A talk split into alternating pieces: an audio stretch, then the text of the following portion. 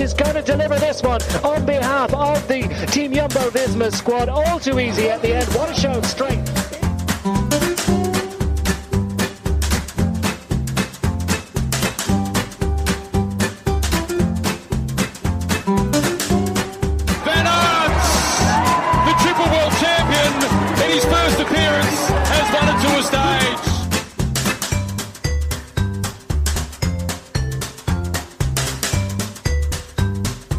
Dit is Noir et Jaune, de tourpodcast van Team Jumbo-Visma supporters. Nou, dit was eh, wel zo'n etappe. eh deze eentje die zijn spoor heeft achtergelaten. Eh, André, wat vond jij? Ja, het is een, eh, een typische eerste toerdag. Het, is, het was hectisch. De renners waren, waren gespannen. En eh, ja, je ziet dat er, dan, dat er dan ook gevaarlijke situaties ontstaan. Omdat men geen rekening met elkaar houdt, blijkbaar. En nou ja, dat dan, eh, het weer gooit er nog een schepje bovenop. En Ja. eh, de gebruikelijke valpartijen eh, komen voorbij. Ja, dat lijkt wel Dat je blij mag zijn. Ja. ja, maar ik denk dat je blij mag zijn dat, dat in ieder geval onze, onze kopmannen gespaard zijn gebleven van, van grote kwetsuren en valpartijen. Ja. En ja, zo'n valpartij als wat, wat George Bennett meemaakt, ja, de- dat kun je bijna niet ontlopen op dit soort gladde wegen.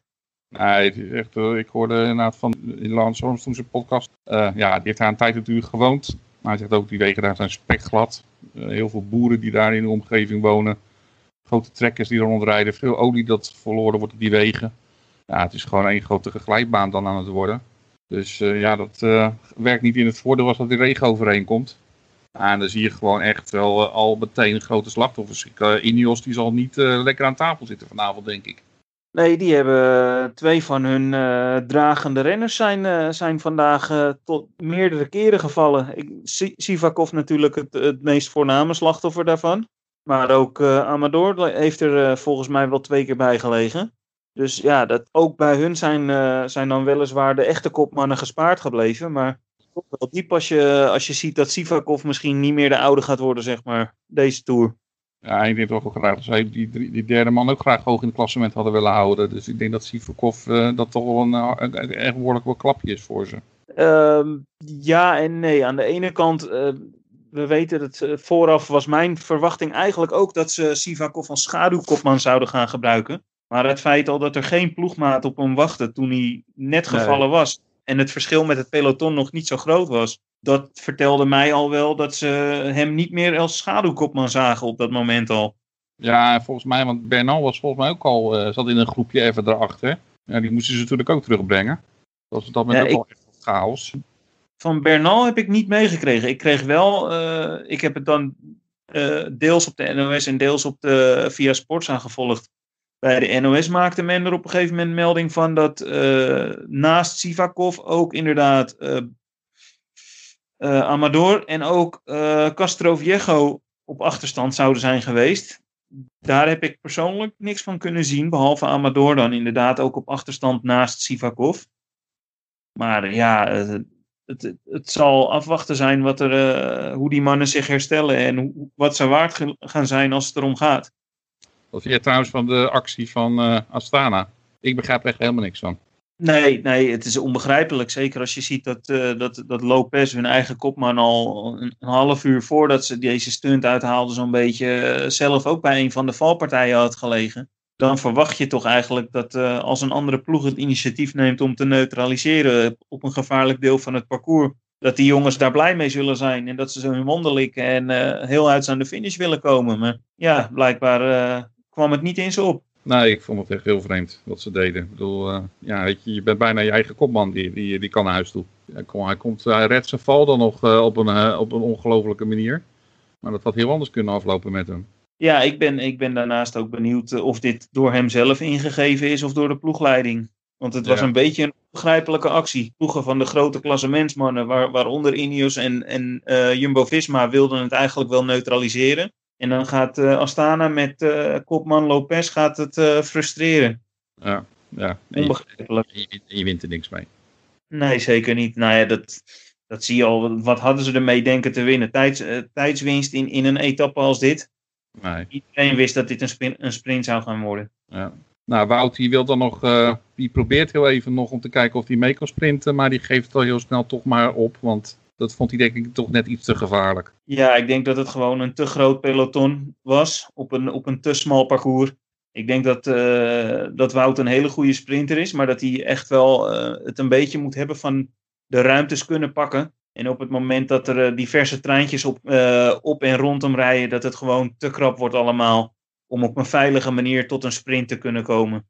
Het risico tot ongelukken was vandaag gewoon te groot om, om, om het te proberen, denk ik. Ja, helemaal met je eens. Was ook helemaal niet nodig. Verder dan, ik bedoel, nou oké, je pakt natuurlijk een overwinning mee. Nou is het natuurlijk wel lekker om daarmee te beginnen. Maar in dit veld, op deze manier, was het gewoon niet haalbaar, denk ik. Nee, nee. Zeker niet als, je, als het grote doel natuurlijk uh, een eindwinst is in, uh, in Parijs. Als ze Parijs gaan halen. Ja. Dan, uh, ja, dan weet je, kijk, het, het, is mooi meegenomen als je een rit kunt winnen. Maar je moet er niet alles voor opgeven. Nee. Nou, het is nog even afwachten dan wat de, de precieze schade zal zijn bij, uh, bij Jansen en bij, uh, bij Bennett. Bennett werd wel geloof ik door de NOS wat aangegeven. Ja, de NOS uh, meldde dat, dat hij een blauwe plek zou hebben ter hoogte van zijn ribben. ik heb de valpartij zelf niet heel goed kunnen zien. Ik heb alleen de beelden gezien dat hij, dat hij al naast de fiets stond. Ja, en ik zag dat. Een uitge, uitgeknipt beeldje van wat een valpartij zou moeten zijn. Nou, het was mij niet helemaal duidelijk wat er gebeurde, maar het vermoeden is dat hij met zijn met ribbel op zijn stuur terecht zal zijn gekomen. Ja, het gaat gewoon heel erg pijn doen als je, als je zo geraakt wordt op je ribben. Het is alleen maar te hopen dat het bij een blauwe plek blijft en dat het niet een breukje of een scheurtje in een van de ribben is. Want dat kan natuurlijk uh, weken tot maanden aanslepen.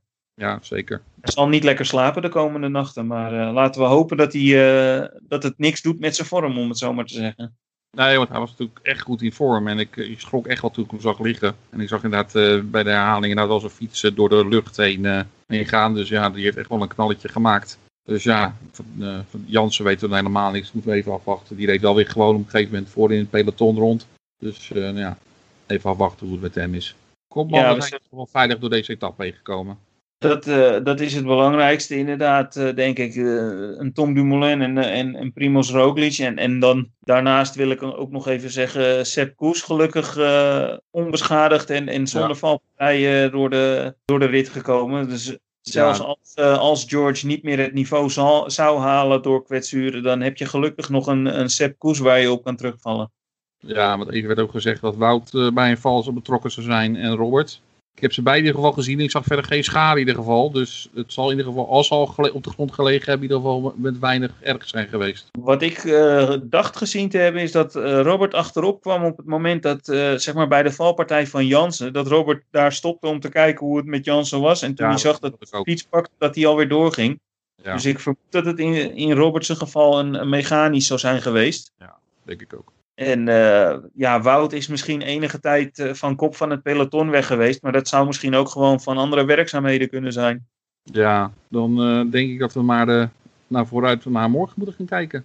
Ja, morgen weer een, een, een mooie rit. Al gelijk een, een eikpunt om te zien of men oorlog wil maken. En hoe de, hoe de kopmannen ervoor staan. Het parcours leent zich in ieder geval wel voor. Met, met twee klims van de eerste categorie. En dan nog uh, ja, de Col en natuurlijk daar achteraan. Nog een lekker klimmetje. Ik denk wel dat, dat het nog een, een vrij grote groep gaat zijn aan de, aan de finish. Want de, de, de, de uitloop van de bergen naar de finish toe is vrij lang. Ja. Maar uh, ja, als, uh, als zou blijken inderdaad dat, dat een van de kopmannen een slechte dag heeft.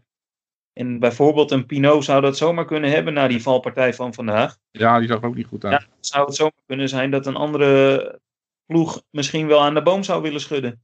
Dus ja. we gaan het meemaken. Nou, ik hoop in ieder geval dat het weer morgen een stuk, uh, stuk beter is dan vandaag. Er wordt wel ook, meen ik, regen verwacht. Maar nou, goed, dat zou misschien nadat het vandaag flink doorgeregend heeft, minder in, invloed hebben op het, uh, op het wegdek. Hopen, ja, hopelijk. Ik hoop het. Dus uh, maar je verwacht morgen niet meteen grote verschillen? Uh, nou ja, zoals gezegd, misschien, misschien dat er een, uh, een kopman een slechte dag heeft nadat hij vandaag uh, iets is tegengekomen ja. in de etappe. Of misschien een, een kopman die sowieso in mindere vorm wellicht aan de, aan de start is verschenen. Maar ik denk dat, dat, zoals gezegd, ik denk dat de uitloop van de bergen naar de finish toe te lang gaat zijn om echt oorlog te maken op die grote beklimmingen. En het dan door te zetten tot het eind Ik denk dat daar de, kans dat, eh, dat men terug kan komen op de groep te groot is. Tenzij je echt een slechte dag hebt. Ja, die, die, laatste, die laatste bult, dat is dan een klim van 5,5 kilometer aan 5,7 procent. En die ligt dan, eh, de, daar ligt de top op eh, nou, 11 kilometer voor de finish. Maar ik ben bang dat dat inderdaad niet zwaar genoeg gaat zijn om daar echt wat te forceren. Nou ja, voor het, eh, voor het algemeen klassement denk ik niet. Ik denk dat het voor de eindwinst misschien wel een leuk, eh, een leuk klimmetje nog kan zijn om iets te proberen om weg te geraken. Ja, ik denk meteen aan een Alaphilippe. Ja, een, een, een type Alaphilippe inderdaad zou daar, eh, zou daar ze, of misschien al daarvoor op de Col d'Aise nog zijn shot kunnen doen. Ja. Maar ik denk dat het voor het algemeen klassement dat, dat de grote kopmannen een beetje naar elkaar zullen blijven kijken. Ja. En, ja, dan is het inderdaad afhankelijk van of er eentje echt een slechte dag heeft of te veel, eh, te veel problemen na een valpartij van vandaag die er dan tussenuit zou kunnen vallen. Maar ik verwacht niet direct een, eh, een ploeg die vol in de aanval gaat spelen voor het klassement. Nee, dat denk ik ook niet. Nou, dan, uh, dat gaan we in ieder geval dan morgen zien. U kunt deze podcast natuurlijk uh, terugvinden op onze website. Er komt elke dag ook een geschreven nabeschouwing en een voorbeschouwing op de volgende dag. En verder natuurlijk de column van Erik Berendsen. We hopen nog dat u een hele prettige avond heeft. Nou, u hoort ons morgen weer en dan in een andere samenstelling.